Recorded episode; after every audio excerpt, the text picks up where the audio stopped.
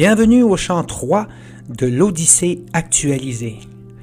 L'Odyssée est l'histoire d'Ulysse, un célèbre héros grec qui tente de rentrer chez lui avec sa flotte personnelle après la victoire des siens contre la ville de Troie dont le siège a duré dix ans.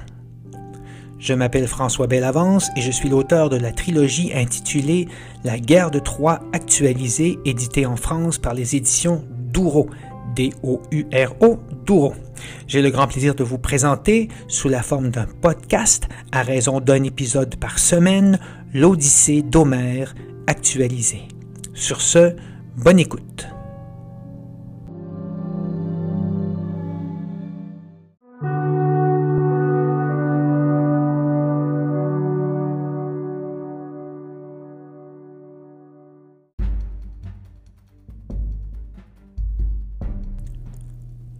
Chant 3 L'île des Cyclopes Ulysse et ses hommes arrivent sur une petite île où ils capturent des chèvres, puis ils abordent une seconde île, celle des Cyclopes. Là, un des Cyclopes, le fils de Poséidon appelé Polyphème, les fait prisonniers dans sa caverne et les terrorise. Le premier jour, il mange deux hommes pour souper, puis deux autres au petit déjeuner avant de sortir en s'assurant de bloquer le passage de sa caverne. À son retour, il mange deux autres hommes et s'assoupit après avoir bu du vin qu'Ulysse lui avait offert après avoir prétendu s'appeler Personne. Pendant son absence, Ulysse avait préparé sa vengeance et l'évasion de ses hommes. Ceux-ci ont taillé un long épieu de bois qu'ils ont planté dans l'œil du cyclope endormi. Celui-ci, aveuglé, a hélé les autres cyclopes de l'île. Cependant, ceux-ci sont retournés chez eux quand Polyphème leur a hurlé que c'est personne qui l'avait blessé. Le cyclope ouvre ensuite la porte de la caverne sans savoir qu'Ulysse et ses hommes sont attachés sous le ventre de ses béliers. C'est ainsi qu'ils réussissent à s'enfuir. Une fois hors de portée dans leur bateau, Ulysse commet une grave erreur. Il nargue Polyphème qui réussit presque à couler le navire et qui en appelle à son père Poséidon. Il s'assure que celui-ci continue de rendre le retour d'Ulysse vers Ithaque des plus difficiles.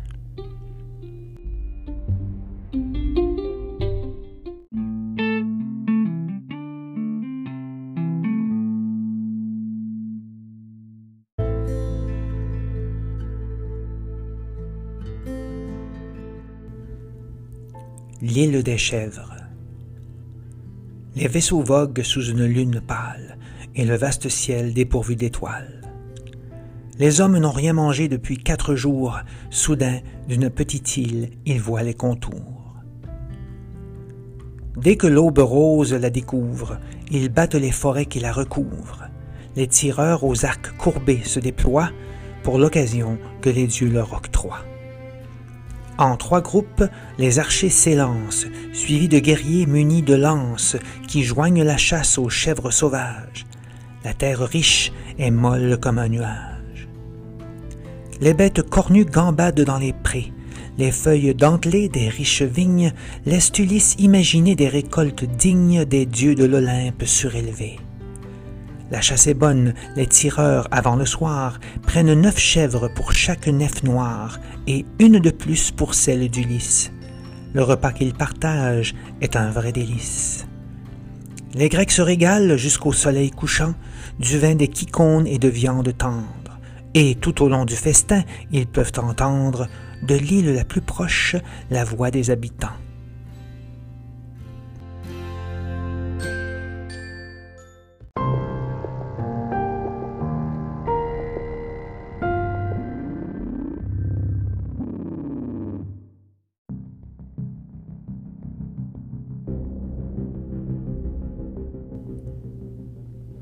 L'île des Cyclopes. Dès que la fraîche rosée recouvre le sol, Ulysse choisit douze hommes d'élite et part explorer l'autre île insolite. Il lève l'ancre et sa nef s'envole. Les Grecs se demandent qui sont ces gens dont la nuit dernière on entendait les chants. Des bandits qui ignorent toute justice ou qui offrent aux dieux de grands sacrifices. À peine quelques minutes suffisent pour voir de cet endroit le premier promontoire. Une grotte surplombe le monde marin, entouré de gros blocs de chênes et de pins. Soudain, Le sang des douze hommes se glace. Le cœur leur bat sous leur cuirasse, car au sommet du cap, tel un pic forestier, se dresse un mastodonte singulier. Aussitôt le monstre géant reparti, le bataillon composé d'hommes hardis se dirige vers l'antre mystérieux. Chacun porte une outre de vin délicieux. Ils arrivent à destination en peu de temps. Le géant est sorti de son obscur palais. Sa caverne contient des fromages blancs et des enclos pleins de chevreaux et d'agnelets. Le roi d'Ithaque est curieux de savoir si cet être étrange sait recevoir et s'il couvrira ces hommes valeureux de présents tels que la coutume le veut. Les guerriers supplient leur chef sans peur de piller ses enclos et rentrer aux croiseurs. Toutefois, sous une lumière diffuse, Ulysse catégorique refuse. Ils mangent et attendent autour du feu qui pique le retour de l'habitant énigmatique. Au bout de quelques heures, ses pas pesants font trembler les pierres des champs. Les guerriers le guettent par l'ouverture. Le géant revient avec ses bêtes à fourrure. Il n'a qu'un seul œil au milieu du front. Un homme dit C'est le pays des yeux ronds. On dit que Zeus favorise les cyclopes, que ses pluies font pousser l'orge, le blé, des vins aux grosses grappes gonflées et les épis colorés des isopes. On croit ces monstres solitaires et brutaux. Celui-là revient en ramenant son troupeau. Il entre sous la haute voûte sombre et jette au sol des branches en grand nombre.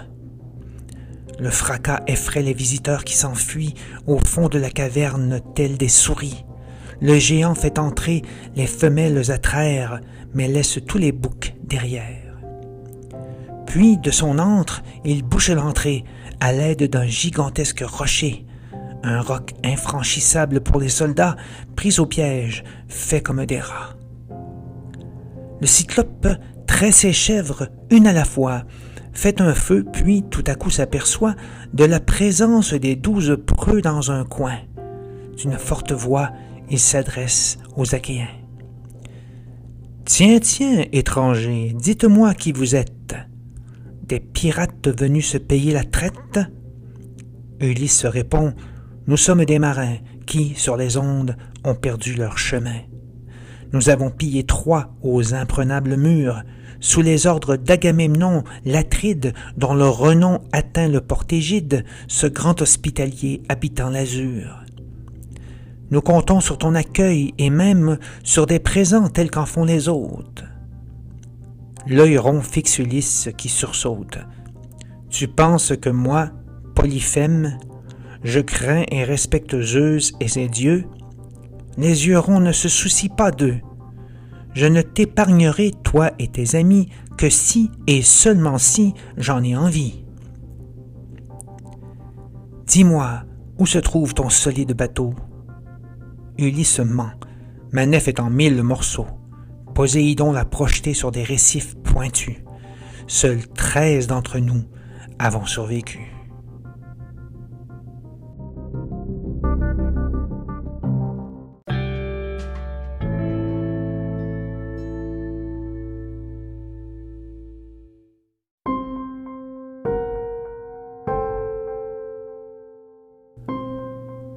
L'appétit du cyclope. La caverne s'emplit d'un lourd silence, puis, vers les Grecs, le cyclope s'élance. Il saisit deux soldats qu'il rompt contre terre, leur cervelle éclate comme du verre. Il déchiquette leur corps, membre par membre, leur sang coule dans la sombre chambre, et devant les autres terrorisés, il fait d'eux son sinistre souper pendant qu'ils dévorent ces pauvres matelots, vers le ciel leurs compagnons tendent les mains. Des hommes le cyclope dévore les os et les entrailles, il ne laisse rien.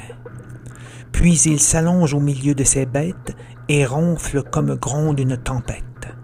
En colère, Ulysse veut se venger. De son fourreau, il tire sa longue épée. Mais il s'arrête en pensant au rocher qu'il retient dans l'antre contre leur gré, tuer le cyclope causerait leur propre mort. Par dépit, auprès de ces hommes, il s'endort.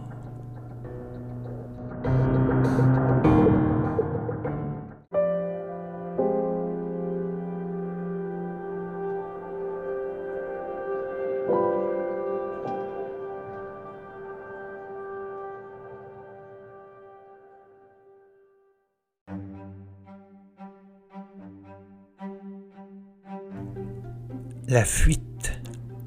À l'aube, Polyphème, bien reposé, ouvre l'œil, s'étire, se met à bâiller, ranime le feu qui dormait lui aussi, et lâche les chevreaux sous les pieds des brebis. Puis, vers les Achéens, il tend son long bras et saisit deux autres de ses petites proies. Il éclate leur tête sur le sol pierreux et les mange devant Ulysse furieux. Pour faire sortir les chèvres qu'il soigne, il prend l'énorme portail, le déplace, puis s'assure de le remettre en place. On l'entend chanter quand il s'éloigne. Le maître de la ruse bouille de rage en apercevant dans un coin de la cage un immense et raboteux gourdin. Une astuce naît dans son esprit malin. Il tranche de son glaive efficace un morceau de l'arme du géant vorace et demande à ses huit soldats piteux de le polir et d'en ôter les nœuds. Le chef des Grecs saisit le long pieu, en taille la pointe et la fait durcir dans le feu qu'il vient de réactiver. Ensuite, il cache l'arme dans du fumier. Polyphème rentre quand noircit l'horizon, avec tout son troupeau à la fine toison. Encore une fois, il traite les animaux, et une fois de plus, il mange deux héros. C'est alors qu'Ulysse dit au géant, en tenant à deux mains une auge de vin, Cyclope, voici le breuvage divin que je comptais t'offrir en arrivant. J'espérais que tu nous aides à rentrer chez nous. Malheureux, il n'y aura plus que les fous qui, à toi et les tiens, rendront visite lorsqu'on connaîtra ton étrange conduite.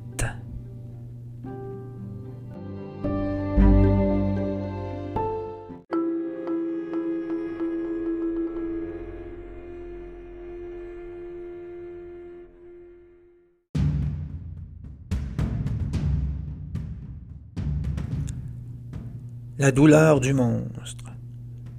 Le monstre prend l'auge des mains d'Ulysse et la vide tant le goût du vin lui plaît. Il regarde sa proie d'un regard complice. De nectar et d'ambroisie, voilà un extrait. Le fils de Laerte remplit l'auge trois fois pour son impitoyable bourreau. Quel est ton nom, petit homme, dis-moi?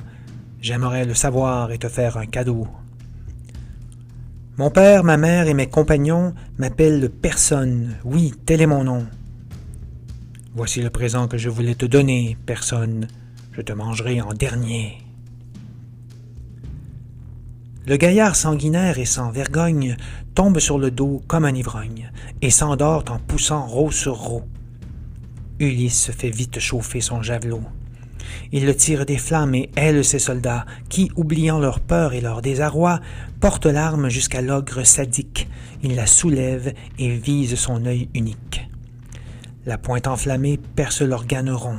Les hommes d'Ithaque maintiennent la pression. Le sang bouillonne autour du pieu brûlant. Paupières et sourcils flambent en grésillant. Ils se sauvent dans la grotte tout au fond, tandis que Polyphème se lève en hurlant. Le géant ôte le pieu trempé de sang de la cavité au milieu de son front. Il le rejette au loin et appelle au secours ses amis cyclopes vivant aux alentours. On les entend approcher, le sol tremble, ils sont autour de la grotte, tous ensemble. Polyphème, pourquoi hurles-tu ainsi? On t'a pris ton troupeau en pleine nuit. Es-tu en danger? S'en prend-on à toi? Polyphème crie de sa plus forte voix. On s'est joué de moi dont la voix résonne. Et qui veut m'envoyer à Patresse? Personne. Tu es seul, personne ne s'en prend à toi. Invoque Poséidon, notre Père, notre Roi. C'est sûrement Zeus qui te fait souffrir, et nous ne pouvons rien pour te guérir. Ulysse rit dans sa barbe, il les a bernés. Ces hommes se tiennent debout à ses côtés.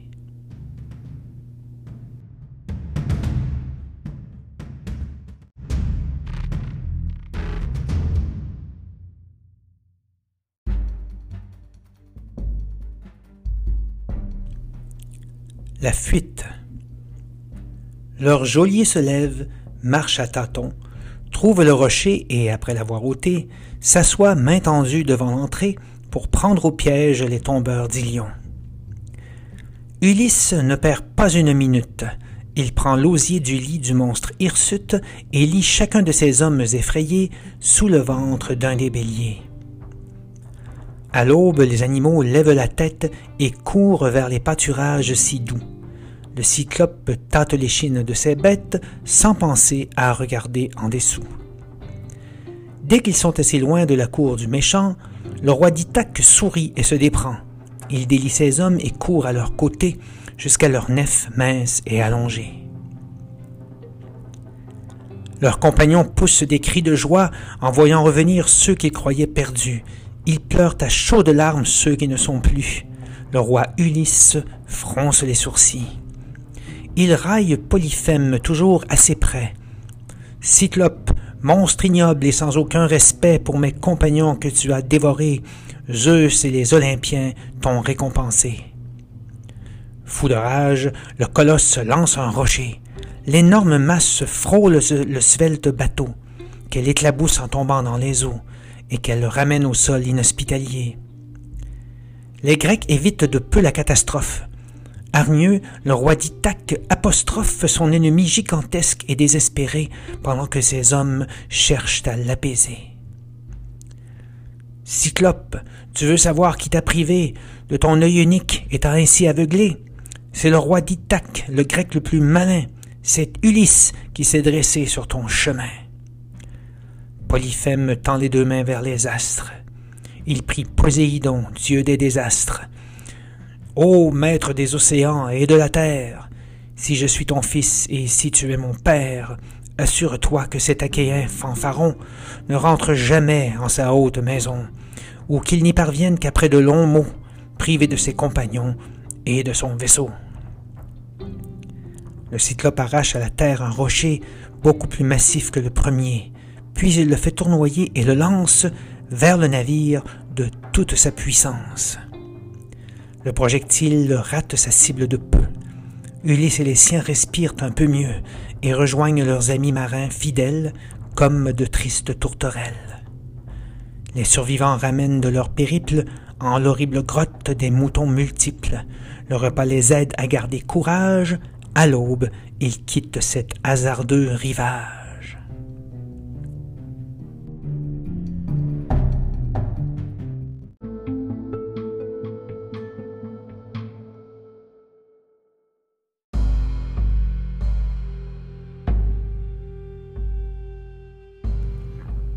Merci d'avoir écouté le chant 3 de l'Odyssée actualisée. Quelques rappels, le livre, en fait les trois tomes de la série La guerre de Troie actualisée, sont publiés aux éditions Douro, D-O-U-R-O, Douro. Ce podcast, l'Odyssée actualisée, fait suite à ces trois tomes. Le tome 1, en fait, est déjà publié en France. Les tomes 2 et 3 le seront à 60 jours d'intervalle à partir de janvier 2022. Les versions canadiennes suivront ensuite de janvier à avril 2022. Personne ne sera laissé sur sa faim puisque les e-books seront disponibles tout de suite après. Vous aurez des détails sur mon site web françoisbelavance.com. Vous pourrez vous y abonner à une infolettre et je suis présent aussi évidemment sur Facebook, Instagram et Twitter. Sur ce, à la prochaine.